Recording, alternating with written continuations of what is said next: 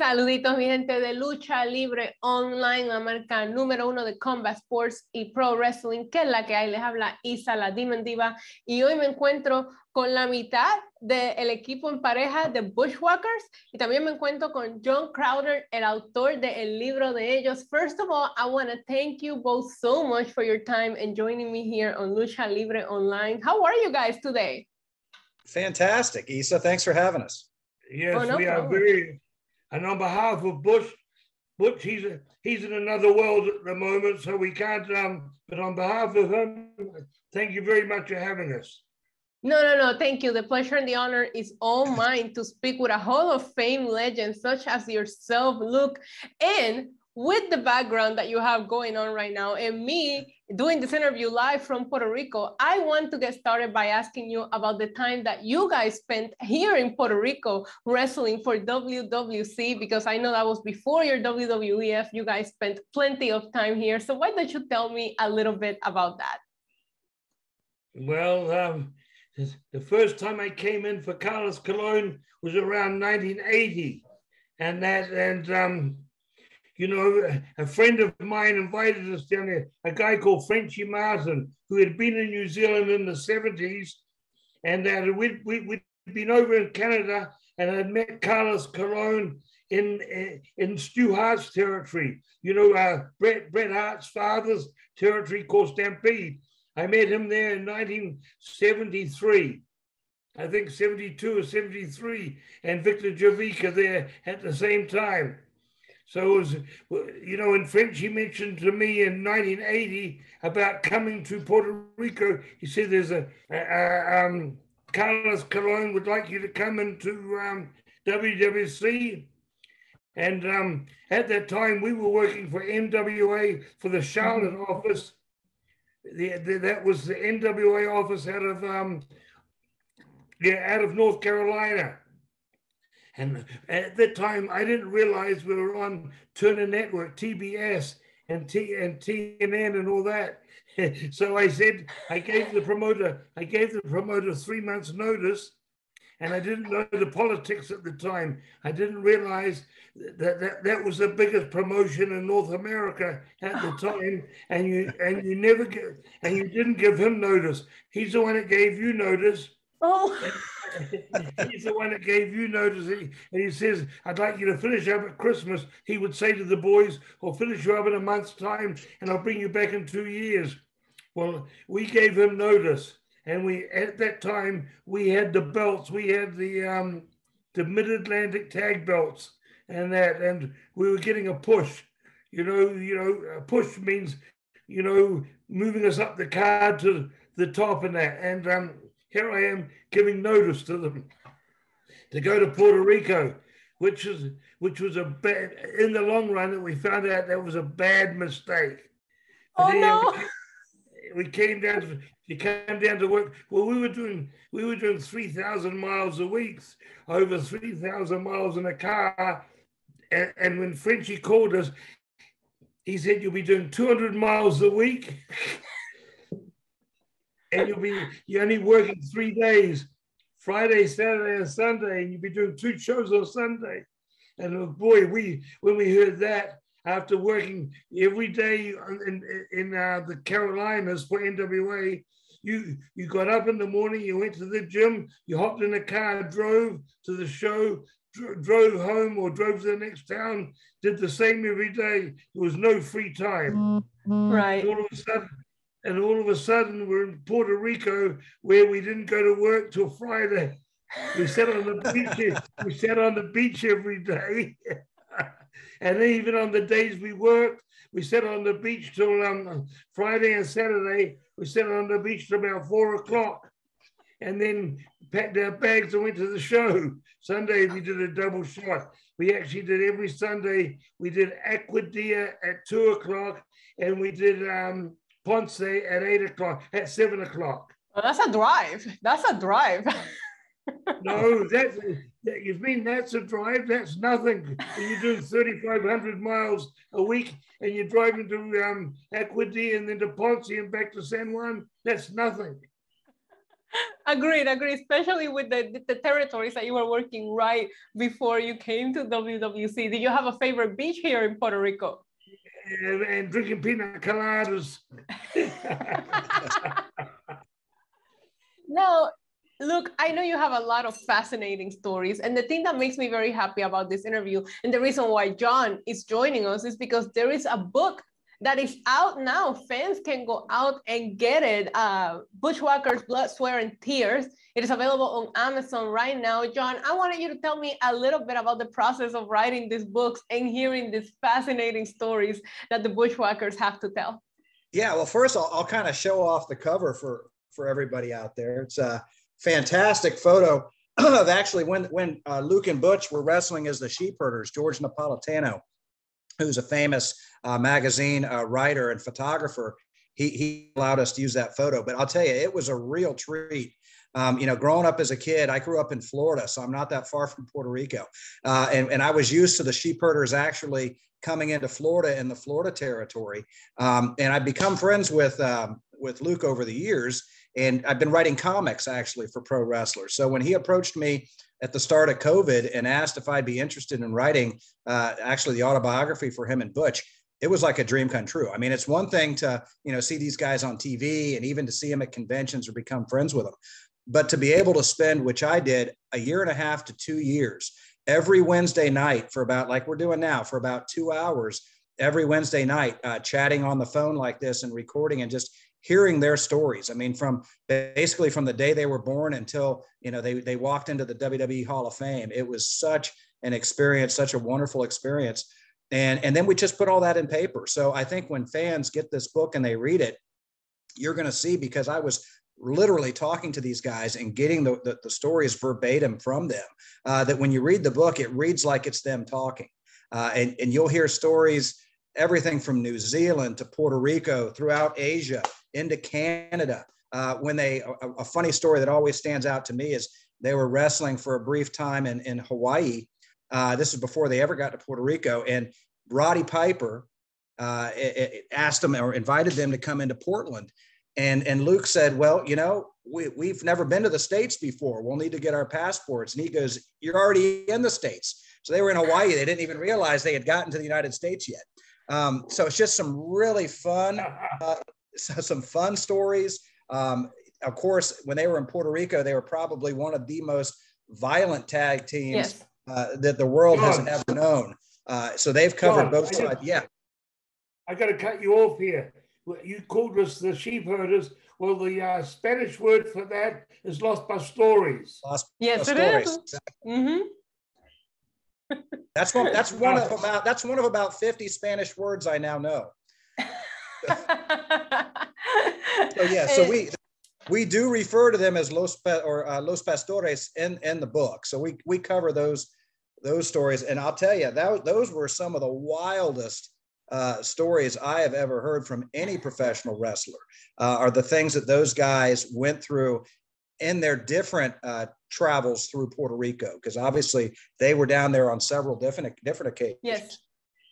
Yeah, I'm looking forward to to reading the book. I'm I'm so excited about all the stories that that are to be told there. The book is now out and available on Amazon. Luke, how was it um, seeing your work being recognized and getting inducted into the Hall of Fame class of 2015? How did that feel for you guys?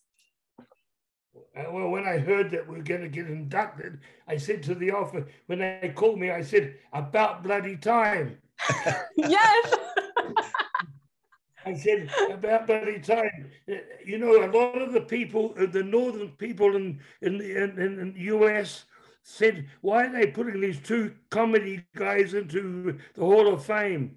They didn't realize, you know, they started seeing us as the bushwhackers in 1988. They don't mm-hmm. realize that we we started going overseas in 1966. Mm-hmm.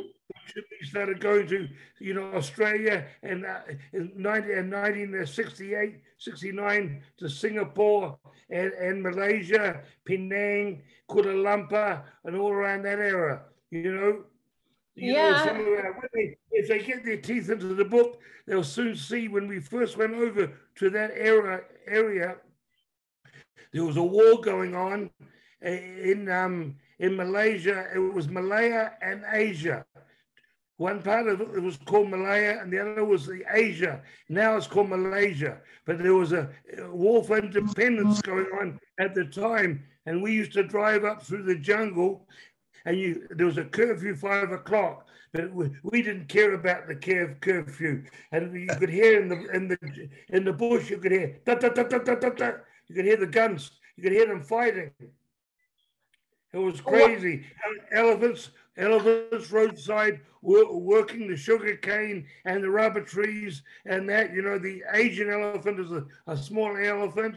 The the bullocks pulling the pulling the, the uh, hose for for for um turning the ground over for planting uh, you know, food and, and corn, whatever they planted there. And that it was a different world. There was no machinery. It was all you know, elephants and um, bullocks pulling stuff in that cart and wooden carts and that. You know, the bullocks were pulling the carts. If you know what a bullock is, you know, is a, you know what a bullock is? I don't. Explain it to her, uh, John.